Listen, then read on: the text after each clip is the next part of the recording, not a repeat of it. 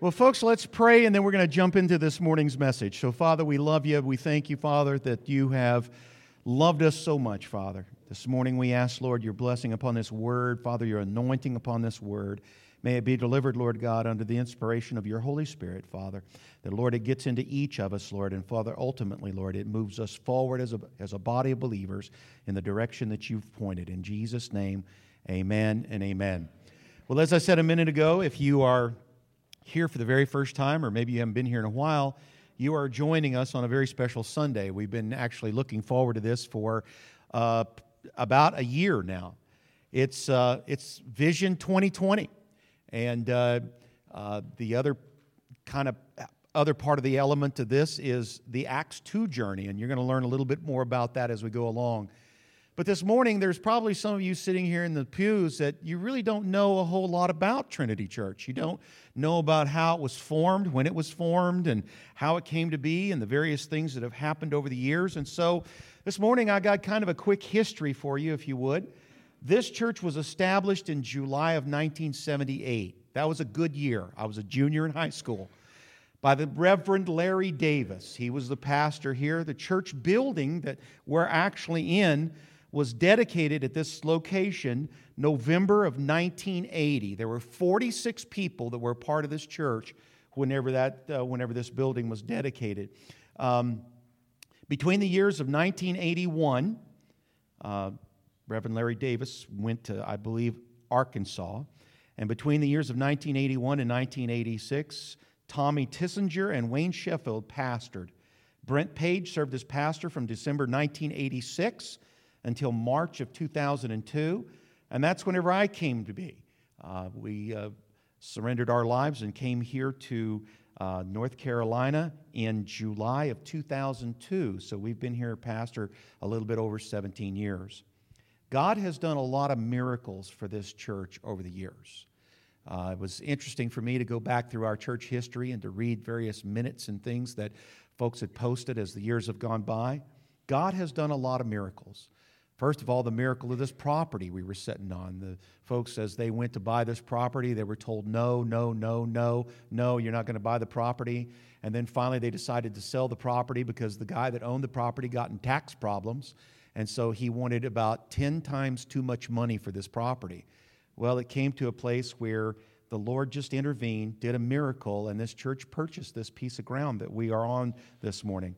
God's done a lot of miracles in the existence of Trinity Church. After I came here, we needed a lot of miracles.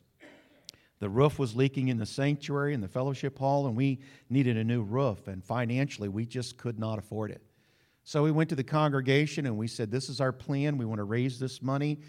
And um, I'm just going to tell you, oh, ye of little faith, standing here before me, I felt like it'd take us about a year to raise that amount of finance a year.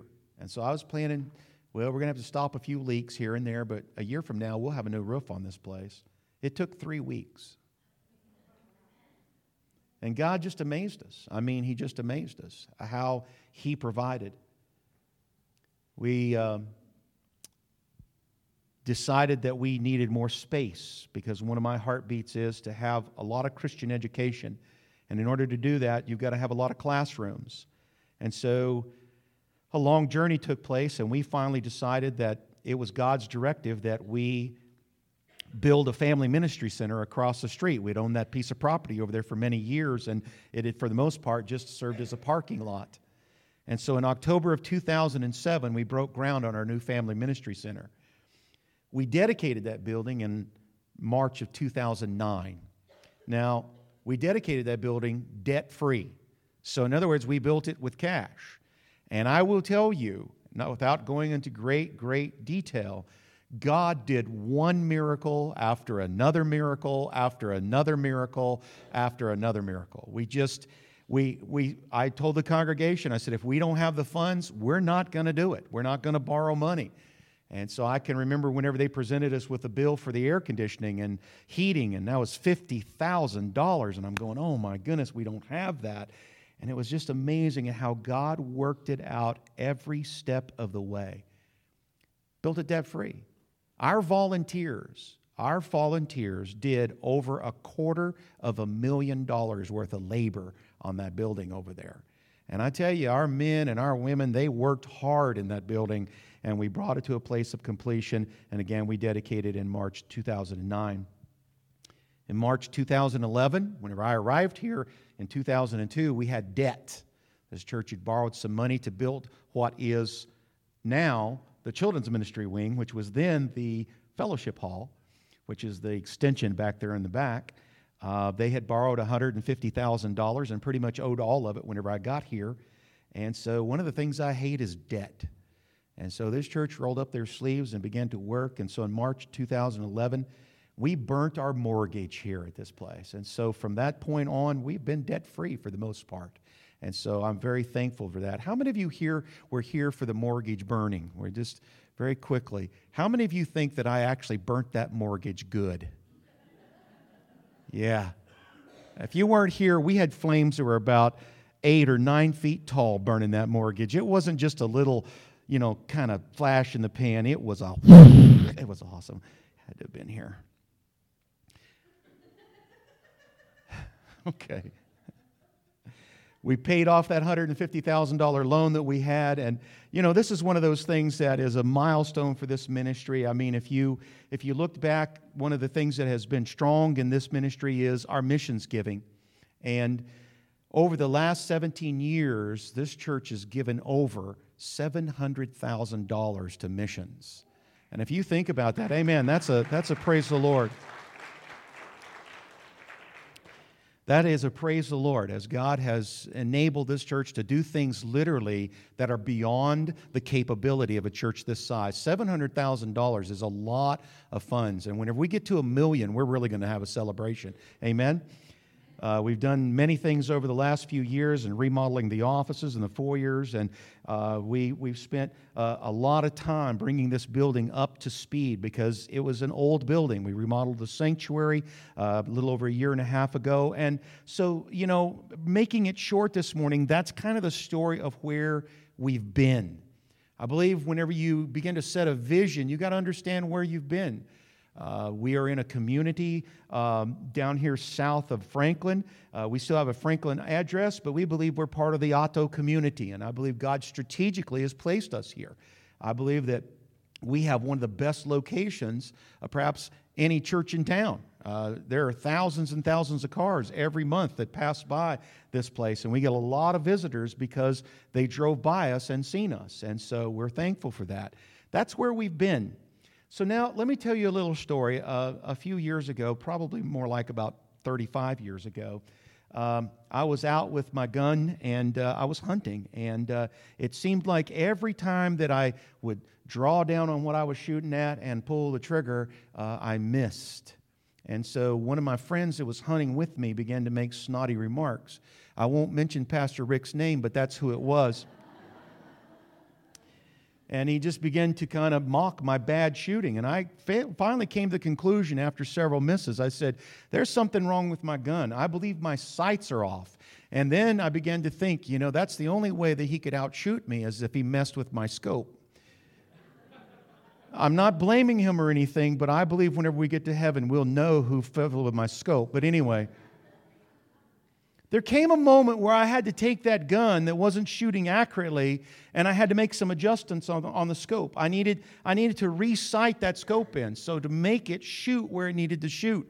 And, and that's what happened. I can remember going home and I found a target and began to shoot, and sure enough, my scope was way off. Thanks, Rick. Anyway, it was way off, way off. It needed to be sighting it needed to be sighted in. So just hang on to that story for a few moments. And let me tell you about what's happened this last year. Um, I asked 13 people a little, little over a year ago to join me on what is called the Acts 2 journey. This is something that the Assemblies of God offers for churches all over the United States. And um, in the past, they've charged quite a bit of money for your participation in it, but this last year, they decided that they were going to allow all the churches in the state of North Carolina to participate with this free. And so I'm, I'm, I'm there. Man, you give me something for free, I'm there. And so I asked 13 of our folks here at Trinity to go on this journey with me. The Acts 2 journey is basically this it is a church revitalization program, a revitalization ministry. And they bring in a teacher, and for two days, four times during the year, we take a retreat to Asheville, North Carolina, and they train us. On Friday, they would train me as the pastor, and then on Saturday, I would bring the whole team, and they would train the whole team together.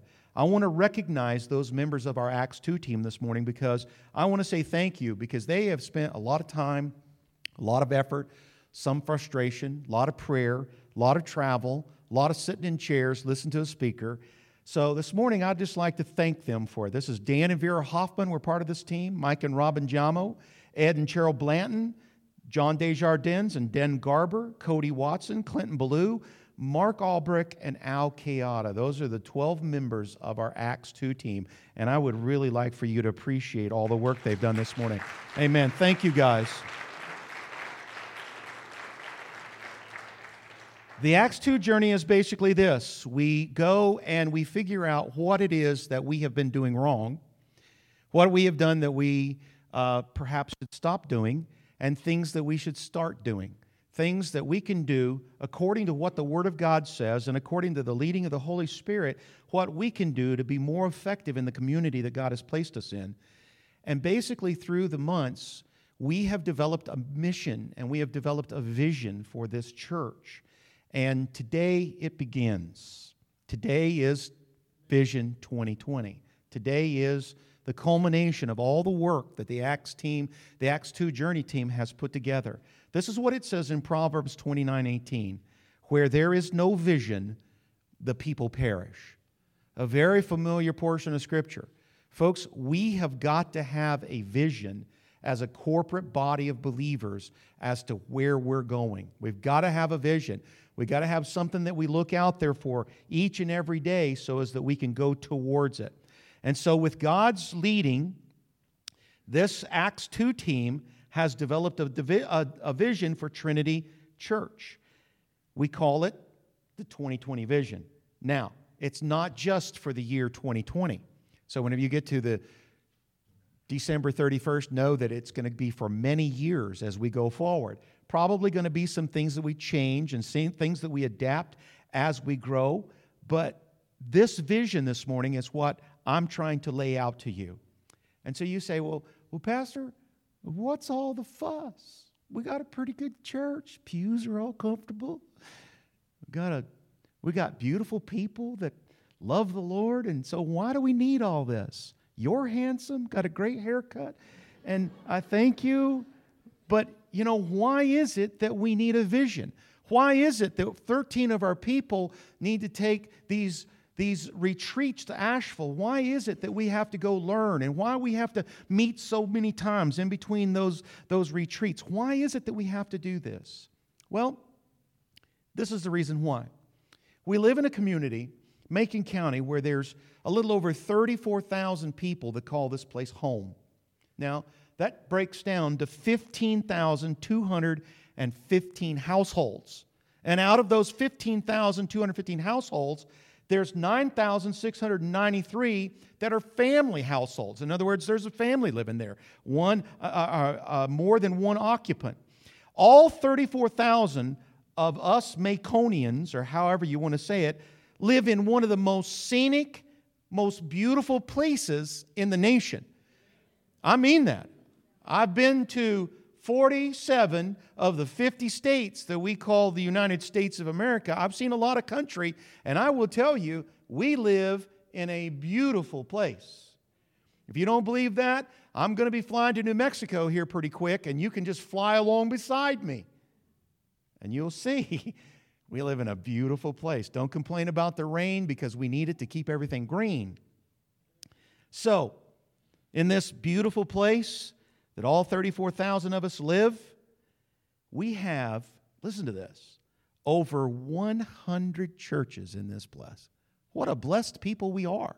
You know, one of the things that the founding uh, people in our nation did whenever they first landed on the East Coast was this they built houses and then they built churches. That was the very next thing that they did. They built churches. After that, they built schools. I lived for seven years in Montana, and let me just tell you, that's not the way it happened in Montana. Because whenever you go into the community I lived in in Montana, you'll find very few churches. Because in Montana, one of the things that happened is they built houses, and then you know what the next thing was that they built? Saloons, exactly right. Churches were way down the list. And so here we live in this amazing place called Macon County where we have over a hundred churches in this beautiful place that we live in. It seems like there's a church on every corner. So now, if you're just driving through our community, or perhaps you're visiting our community just for a few days, you would probably think, wow, what a beautiful place. Just like Mayberry. I'm sure whenever I go around the corner, there's going to be Opie riding his bicycle or something like that. Because that's the place we live in, at least the way it looks from the outside. But in these past few weeks, I've done a little digging and I found out that unfortunately, in the midst of this beautiful community we live in, in this community that we have over 100 churches, there's a dark side to our community. All is not well in our community.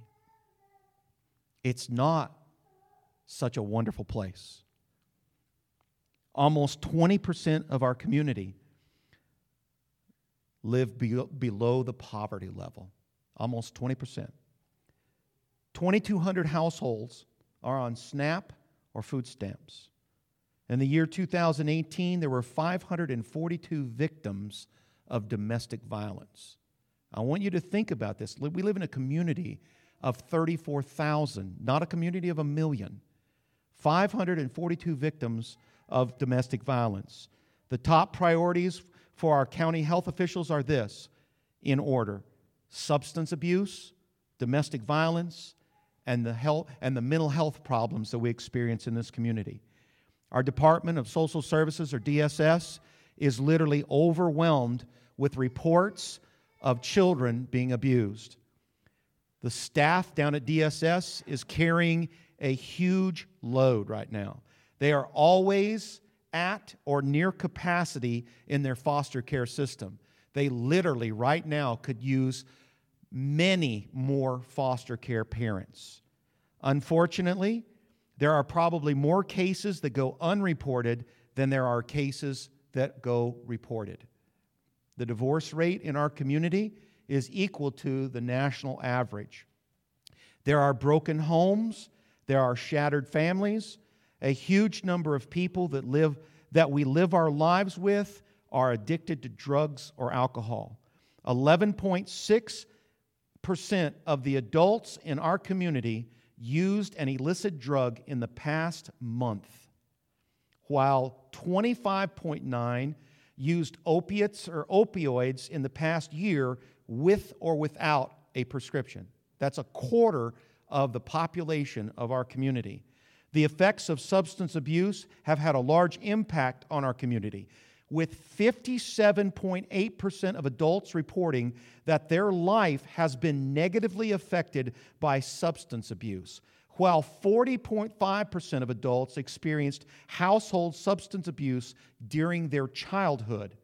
Paychecks are going to pay for drugs, alcohol, gambling habits, instead of things like food and clothing and shelter, the necessities of life that every family needs. Our jail is full. Our courts are overwhelmed. Our law enforcement agencies are working overtime. In Macon County, 29% of the population is 65 or older. Don't think that this sector of the population is doing just fine. There is poverty here as well. Some people cannot buy food for themselves if they have just a $50 change in monthly expenses because they live on a fixed income. There is extreme loneliness in our senior adults. There is extreme uh, loneliness, and there is also a lot of depression due to the loss of a spouse. Many suffer from abuse by loved ones or caretakers There's limited or no access to basic health care many times. Often transportation is an issue, and there is a huge portion of our seniors that abuse alcohol. On the whole, things are not getting any better. In fact, they're getting worse. There are more problems today than there were five years ago. I could go on this morning about this dark side of our community. I could provide you with statistic after statistic after statistic to let you know that we indeed have a problem right here in this beautiful place that we live. So, this morning, you would think with over a hundred churches in our community, a hundred churches in our community, there wouldn't be as many problems as there are. That there wouldn't be so much darkness. Fact is, out of those churches, there are very few that are actually doing what they have been built for. That's not a place for an amen. That's a place for a sigh and a gut check. They are not doing what they've been put here to do. So this morning, imagine with me, if you would. I'm sure that probably by now, all of you perhaps have shopped at our new, not so new Super Ingles. It's a grocery store, right? You go in there to buy food, good food, which I'm hungry right now. So just imagine if you left this morning, you went across the street and you ate, because that's what everybody's going to do.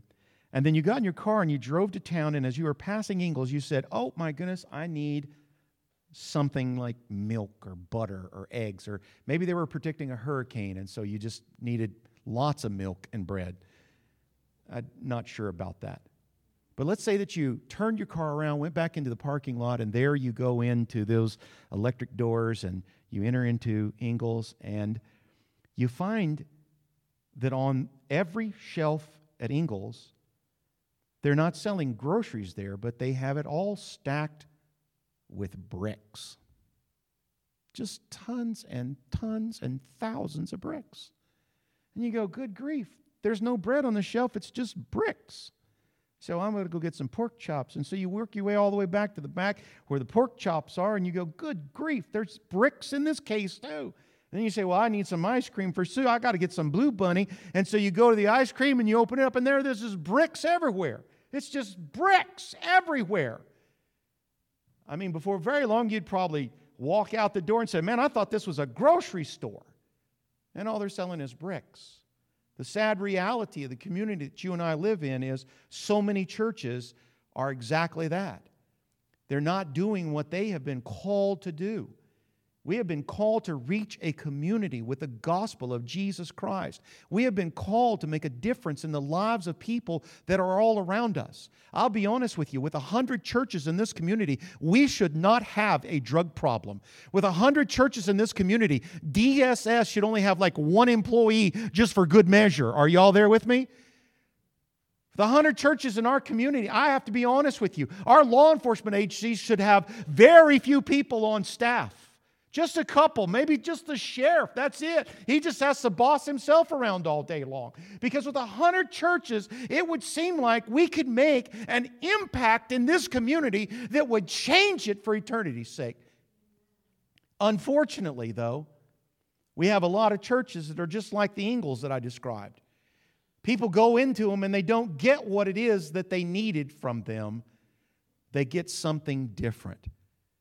This morning, I would suppose that you didn't go into Ingles to buy some bricks. In fact, you probably didn't even leave Ingles with a basket full of bricks. You went there for groceries, you went there for food. We've got a lot of churches that are not doing what they need to be doing. And sadly, I have to say, we're one of those churches. It was the last time do you remember somebody giving their life to Jesus Christ in this place? When was the last time you had something to do with somebody giving their life to Jesus Christ? It's quiet. You see, we're not doing what we have been put here to do. God invested 42 years ago in this piece of property on 441 South, and He said, This is where I'm going to build a lighthouse to the community. I'm going to cause this church to rise. I'm going to cause this church to see and reach out to those people that are around them with the gospel of Jesus Christ. And we just not, we have not lived up to what it is we are supposed to be doing. I am the lead pastor in this ministry. And so I will tell you, it's my fault. Because I could have turned this ship a long time ago. I can make up all kinds of excuses, but I'm just not going to do that. I'm going to tell you that we have lost our way and we have got to find it again. Don't get me wrong, we've had a bright spot here and there. It's not that we haven't just done anything, but we have not consistently did what we should have been doing. Thus, the Acts 2 journey. That's why we started two years or a year ago with 12 individuals and myself kind of recalibrating. We had a gun that wasn't sighted in. We were missing. Every time we would pull the trigger, we wouldn't hit the target. And so we have for the last year tuned that scope in where we're going to start hitting the target. And that's a good place to say amen. So, how do we do it, Pastor? How do we do it? How do we get from where we are right now to where the Lord needs us to be. How do we do this recalibration? Well, I just want to start simply by saying there's some questions that we need to ask of ourselves as a body. Why is it do we exist? Why is it we're here? Why did God all of those years ago move on the hearts and lives of those people that built this church and sacrificed their lives literally to erect this building. I read the minutes from so many reports, and, and I got to be honest with you, man, those folks were making sacrifice to buy the bricks and buy the, the, the, the, uh, the cinder blocks and to buy the concrete and to buy the pews. They were sacrificing their lives because they believed God had a plan and a purpose for Trinity Church. And I also believe that. And for one thing, I will want to stand here one day and say, man, what they did so many years ago is in vain. I want to stand here and say what they did and what they invested has paid great dividends for the kingdom of God. So, why do we exist? Why are we here? What's our mission? What are we supposed to be doing? The next question is this Where are we going? Where are we going? Are we just going to go to church every Sunday and say, oh, that was a great thing? Oh, that was just awesome. Great music. Oh, Jared and his worship team, they just, uh, uh, no. We got to know where we're going outside of just going to church on Sunday. How should we behave? That's the next question. How should you and I behave? In other words, what should we be doing? What should we be doing? How, I mean, what's our values? What do we value? Because whenever you go to my house, one of the things that you will see I value is I like a house that's clean. My wife ingrained that in me. I like a house that's picked up. I mean, it may not be spotless everywhere. The other day I cleaned a spot and I thought, my goodness, what kind of people live in this house? And then I said, oh, it's me. But I cleaned it. I like a clean house. I like a dog that's obedient. I like lots of firewood in my barn. okay, inside joke. That's my values. That's my values. Some of y'all might like your car just spotless and immaculate every day. I don't. I figure if I wash it once a year, I'm okay. How should we behave? What's our values as a church? And then, fourthly, how are we going to get there? Because if we're going to get from where we are right now to where God is calling us to, we got to have a plan. We got to have a plan. My wife and I are getting real, real close. I mean, real close to being completely debt free in our family. And it's a big, it's a big deal. But I got to tell you, it's been because we got a plan and we worked that plan. We worked it. We said, so much money's going over here, so much money's going over here. You don't get any money, you don't get any money. But this over here, we're going we're going to be debt free. And so that's a big deal for us. It's going to be a great, great celebration at our house. We're going to do a debt free scream. Some of y'all get that one too. These are some of the ways that we're going to get there. So this morning I got a couple of questions for you. So uh, let's see. I'll start here with these girls because they're always nice to me most of the time. So, okay, Chloe, here's the deal. I want you to look at the pew that you guys are sitting on and tell me how many more people you think could sit on this pew with you. Okay? So here's, you got these three girls, and how many more? You think eight more people could, but not eight my size. Okay, so I'm, I'm, I'm there with you. So, uh, okay, Robin and Mike, I mean, how many poor, you're, you're there all by yourselves. I mean, have you done something to somebody or, or, no, I'm just kidding. How many more people, Mike and Robin, do you think could sit on your pew? Five or four? Okay. Smaller than, okay, okay, I got it. I got it. So, Jesse, you really must have done something because you're, how many more people think you could fit on your pew, Jesse? Six or seven.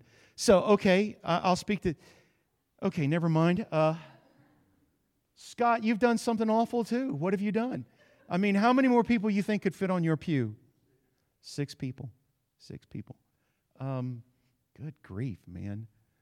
So, uh, Miss Cheryl, what have you, you've run your husband off? So, I mean, so okay, how, how many September? How many people do you think could sit on your pew with you? Just two. Well, mom would have to move her purse. So, you know, as I look around this room, the thing is, we've got a lot of spaces. We have a lot of spaces that are left over after everybody's here and we're all seated comfortably. We, we've got a lot of spaces left over. I believe that there was a purpose in the design of this sanctuary, and I believe God had something to do with it.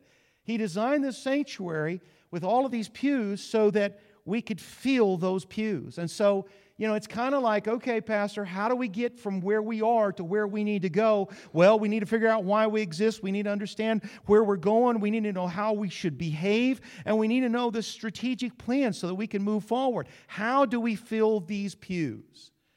So, the writer of the book of Acts is a guy named Luke. He's a physician. He's a great guy. Wrote this amazing book that we find right after the Gospels.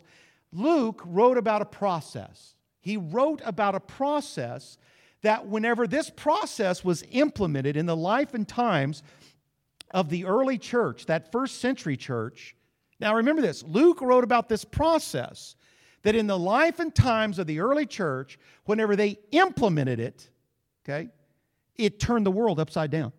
I mean, seriously, Luke wrote about this process that whenever the early church implemented it, it turned the known world upside down. And we find that in Acts chapter 2. Thus, the Acts 2 journey. So if you'll open your Bibles this morning to Acts chapter 2, I want to go all the way to verse number 42. So now remember, Acts chapter 2 is right at the beginning. Chronologically, it's right at the beginning of the birth of the church. I mean, just a few weeks prior to this, the the, the church was birthed. The, uh, uh, the disciples gathered together in the upper room, baptized in the Holy Spirit. The Apostle Peter comes down, he preaches his first sermon, and there you go. You have a brand new church. So this is Acts chapter 2, verse 42. It says, and they, this is all the people that are part of this new church, and they devoted themselves to the apostles' teaching and the fellowship to the breaking of bread and the prayers. And awe came upon every soul, and many wonders and signs were being done through the apostles. And all who believed were together and had all things in common. And they were seeing their possess- excuse me, they were selling their possessions to all uh, wait, they were selling their possessions and belongings and distributing the proceeds to all as any had need. And day by day, attending the temple together and breaking bread in their homes. They received their food with gladness and generous hearts, praising God and having favor with all the people. And the Lord added to their number day by day those who were being saved. That's the Acts 2 formula. That's the Acts 2 process. There's five components, and this morning I'm not going to take a lot of time to point these out because we're going to be learning about them in the next few weeks five components to the Acts 2 journey. The first component is to connect, to connect our lives together. I'm going to tell you something. I don't know enough about some of y'all, and I want to know. You know why? I have an inquiring mind. No. I want to know who you are. I want to know how you live. I want to know what's good, what's bad in your life. We connect we need to connect our lives together. The second thing that you see in the book of Acts is this. They worship together. Worship is prayer, it's praise, it's, it's all upward focus. We need to worship together. The next one is serve. And serve is exactly what it says serve. I've been preaching this. We need to be disciples, and one of the things a disciple does is they learn to serve. Amen? The next one is to grow. To grow. Each and every one of us needs to follow a systematic process so that we can grow spiritually so that we can grow in God's word, so that we can grow in the favor that God wants to place on our lives. We need to grow. And so there's going to be so many discipleship ways to experience discipleship in our congregation. So discipleship is so important. So grow. The last one is to go. And go means evangelism. Go means evangelism. And evangelism means it's your work, at your home, in your neighborhood, with your family. It means in our community. It means in our state. It means in our nation. It means all over the globe. Evangelism. It's taking this gospel message to the people who are yet to hear it. And so this morning, those five components are going to be something that one by one we are going to incrementally begin to embrace as a body of believers. We're going to learn how to connect, we're going to learn how to worship, we're going to have to learn, learn to serve and to grow and to go. So, this is our vision, our vision for the future of this church. We're going to get good at this process that they got good at in the Acts 2. This is how we're going to change the statistics in our community. That's how I want to change the statistics in our community. You see some of those drug addicts right now that are waking up, not even probably now because it's still too early, but they were on a binge yesterday, last night, and they're waking up this morning in a fog. I want them in this church lifting their hands to Jesus, praising Him for His deliverance of their lives. You see, that's the way we're going to change the statistics. One person at a time. We're going to stop the progression that so many of the families in this community we live in is heading down because this is what I know from personal experience.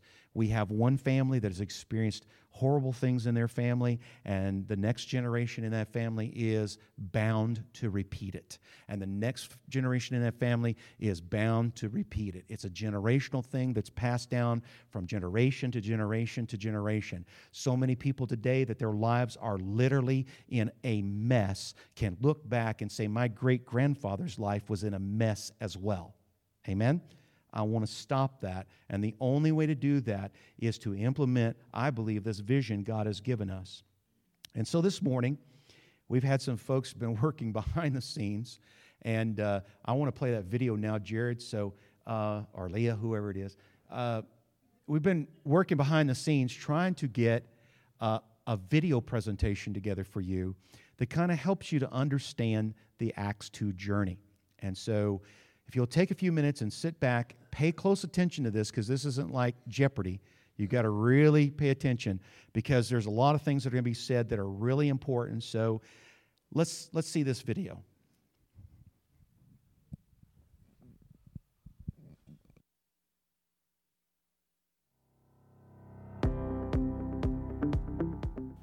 A little over a year ago, I and 12 other brave individuals began a journey more specifically, the Acts 2 journey. During this journey, we've traveled together, we've trained together, met together, planned together, but mostly we've dreamed together. We've dreamed of what our church is to become. In Matthew 28, God says, Now go in my authority and make disciples of all nations, baptizing them in the name of the Father, the Son, and the Holy Spirit, and teach them to faithfully follow all that I've commanded you. And never forget that I am with you every day even to the completion of this age. One thing this team has agreed on we cannot stay where we are. If we are to accomplish this great commission, we need God's help and His direction as we move forward. Love God, love people, reach the lost, and make disciples. This is what we've been called to do. This is our mission. This is our dream. And with God, this dream will become reality. I dream of a church that extends beyond the walls of this building and impacts the character of our communities and beyond. I dream of a church that is magnetic, attracting hundreds to attend each week. I dream of a place that is relevant to real life, teaching the perfect Word of God that grows listeners into Christ centered maturity. I dream of a place where people will experience the love of a perfect Father whose power gives strength to marriages heals relationships, and unites families. I dream of a church that is full of kids that can't wait to learn and grow in God and His great love. I dream of a church that leads people into discovering and honing the talents and abilities that they have been created to thrive in. I dream of a place that is a training ground for students to realize and grow in their bright and planned out future in Jesus. I dream of a church that gathers together as a family, giving thanks to God for the wonderful things He is doing in their midst.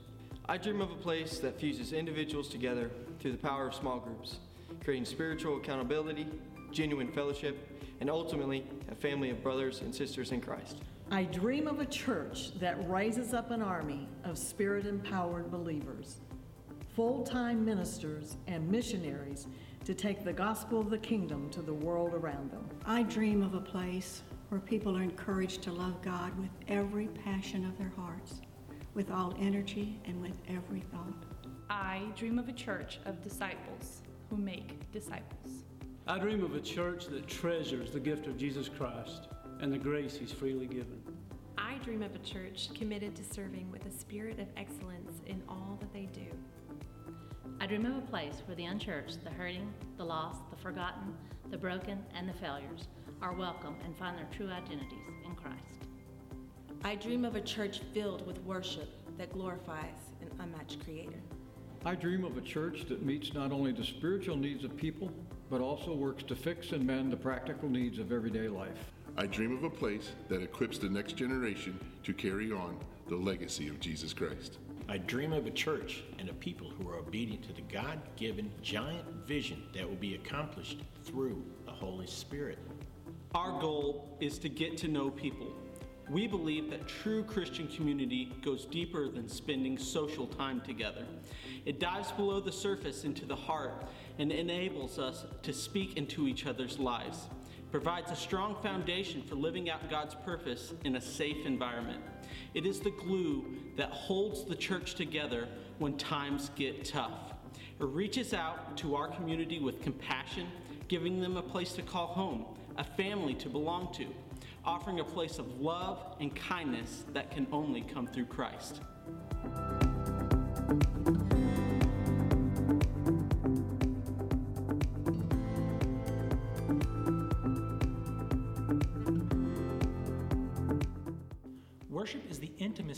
Reality of the presence of Christ when the church sees the character and the power of Jesus connecting to individuals in their daily lives and corporately through the church family. Worship is more than music. Although that is a component, it includes prayer, fasting, and powerful preaching. We believe that worship will be fulfilled through a spirit filled life that is completely submitted to God. We will individually and corporately bring offerings of thanksgiving, giving our Savior heartfelt praise for who He is and what He has done for us.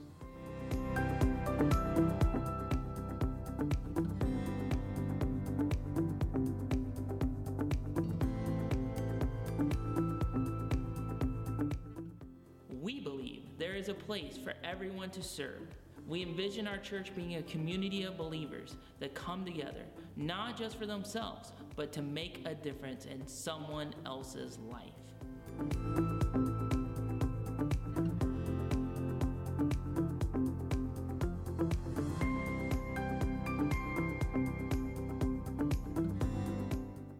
A recent survey suggests that nearly 120 million adults are seeking to become more spiritually adept.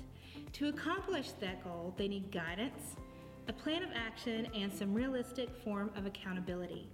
Doing more of the same activity that got them where they are today is not the solution to getting them where they want to be tomorrow. We are a church committed to being disciples that make disciples. Preaching grace and truth, we will lift up the name of Jesus. Our goal is the accurate teaching of sound biblical doctrine educating people on how to live in the righteousness of Jesus. We will raise up generations of Christians who will be empowered by the Holy Spirit and are prepared to go out and do God's work.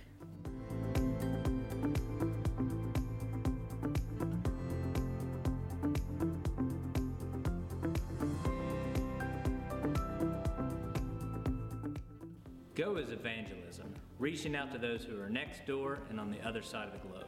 The evangelism component prepares and equips people to share their faith and accept their God given mission for them in the local church. This is where we see the incredible importance of the church becoming more outwardly focused instead of inwardly focused. We believe our church will be defined by faith and love. Our success will be measured by the souls saved. We'll be steadfast in our purpose and united in our cause to see the world reached with truth and the love of God.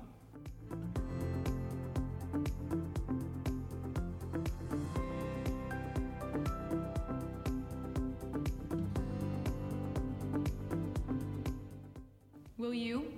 Will you? Will you? Will you? Will you? Will you join us as we make this dream a reality?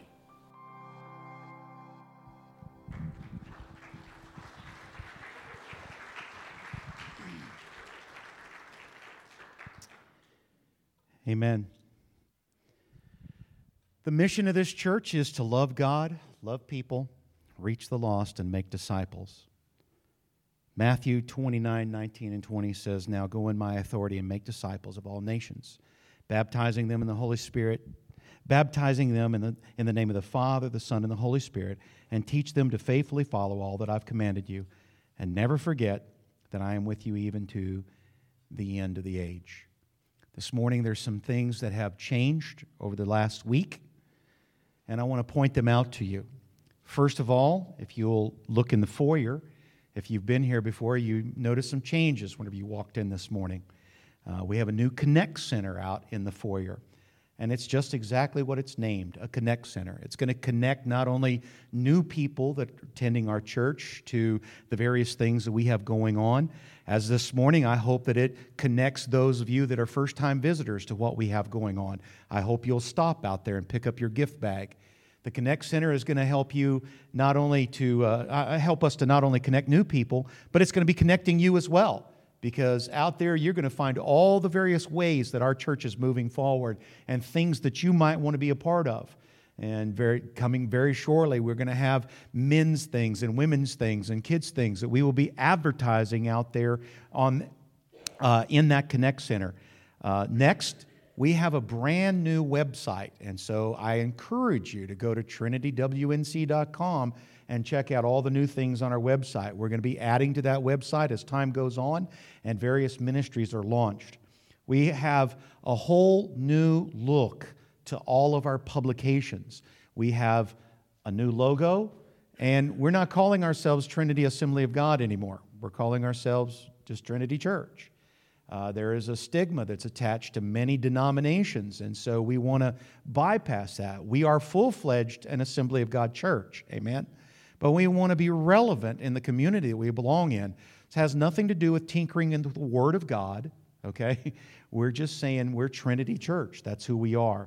So all of our publications are going to look a little bit different. You're going to see this new logo a lot of ways. We have a new communications process that we have here in this church. And those of you that are not uh, uh, email sophisticated or maybe don't have a cell phone or whatever, we're still going to be communicating in all the old ways, but we're also going to be moving forward with the realm communication. And that's going to help us to electronically communicate with so many of you. And so we're looking forward to that. In the weeks and months that follow, where we are right now, we're going to be launching many new ministry components. We're going to have new classes. We're going to have new training modules. We're going to have new straight, uh, small groups. We're going to have new accountability measures. And you say, Pastor, why all this new stuff? Because we have a complete new way of looking at things here at Trinity Church. And so this morning, we have taken a lot of time and we have prepared you a little brochure. So, guys, I'm going to ask you if you'll just move through the congregation and pass these out. This is what I'm going to ask you to do. As soon as you get this, would you just take a moment and write your name on the front cover? Just write your name, get a pen out of the pew, and just write your name on it. It's got uh, it's a little booklet that's going to tell you about the Acts 2 journey and the five components that you just heard us speak about on the on the video. And so write your name on the front of it, just real quickly.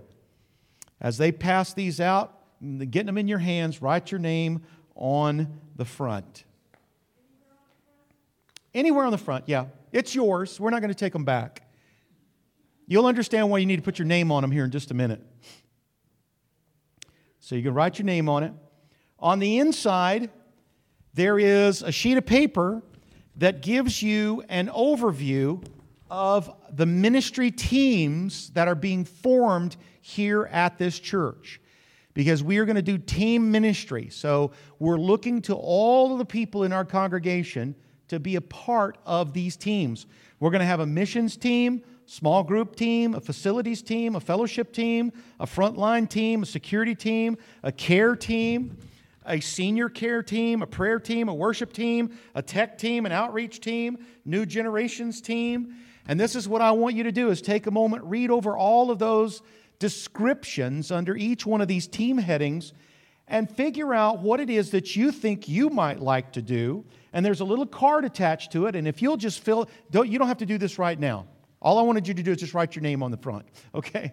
So all I want you to do is take this with you, look them over, take a time, and fill out this card, and somehow another get it back to us. Now, if you don't get it back to us, you're probably going to get a phone call because we're looking to enlist every single person in this ministry to be a part of one of these teams so that we can serve, so that we can go, so that we can grow, so that we can worship, and the list goes on, okay? Now, let me finish this. Please take this written material home with you. There was literally hundreds of hours of work that went into producing this for you. And so the reason I had you write your name on it is this we're fixing to go across the street and eat. And what is very likely to happen is that you'll forget about it and you'll leave it laying there on the table. And if you do, we will know who you are and we will hunt you down like a dog. What I'm going to suggest you do, because this is a very important piece of paper, is I'm going to suggest you stop by your car and drop it off in your car perhaps before you go so that you will not have the opportunity to leave it laying there. Because I kid you not, this is important to the life and times of Trinity Assembly of God. Um, I want to thank some people because all of these things that you see this morning took a lot of time and a lot of effort from a lot of different people. Um, I first want to thank those that took the foyer and just totally transformed it. Matthew Ankney and Ed Blanton built the Connect Center and all the frames out there. And that Connect Center is like a piece of furniture, folks. I mean, that is a beautiful addition to our ministry. Uh, Derek Hayhurst and Ed laid all the rock out there, and Clinton laid, I put the TV up for us and hung all the picture frames. And, and my daughter, Jalen, did all the, uh, uh, the new branding and the logo, put together this little booklet. Miss Michelle uh, Crawford worked diligently in our office to print like hundreds and hundreds and hundreds of things that you're going to be seeing in the next few weeks. And so uh, she worked six days this week, didn't you, Miss Michelle? Monday through Saturday oh man, we'll give you a day off next week, maybe. And so, um, so many people joined in. Uh, Cody put together our website, and our Acts 2 team has done so many things behind, beyond, be, behind the scenes. I'm thankful to all of these individuals. We even had a team this morning over in the fellowship hall putting together our meal for us, and we're thankful for that. And so this morning, I got a question for you. Will, will, will you? Will you join us? Because I'm on board. I really believe that the 12 people that went with me on this journey, I believe they're on board. And we're going to make this happen in Jesus' name.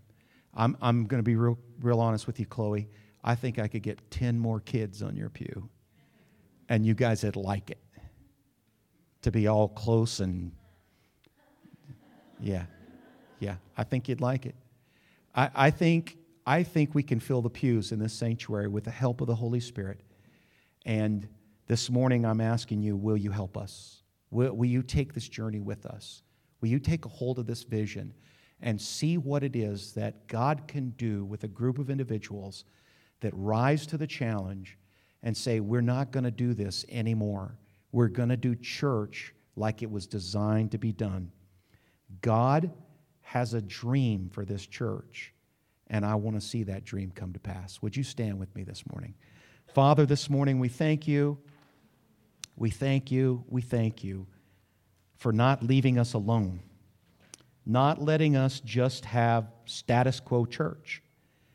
Because, Father, we could have gone on for another decade or two, just like we've been going, and these pews could just be empty, empty, empty. But, Father, this morning I believe that you have struck a chord in all of our hearts through the power of the Holy Spirit and this vision that you've laid upon us, Lord. I believe that we've got a group of people that are ready to do it and to do it right for your kingdom. So, Father, this morning I pray this prayer. I pray, Lord, that each and every person in this room, regardless of age, they will join this campaign and they will see the power of your Holy Spirit working through their lives to make a difference in our community. So, Father, this morning, help us to love you more, to love people, to reach the lost, and make disciples. And we pray over our food that we're about to partake. Lord, I pray it blesses our lives, it strengthens us, and Lord, may our fellowship be rich as we talk about the thing that, Lord, is on your heart, and that is seeing this dream come to pass. In Jesus' name, amen. God bless you, folks.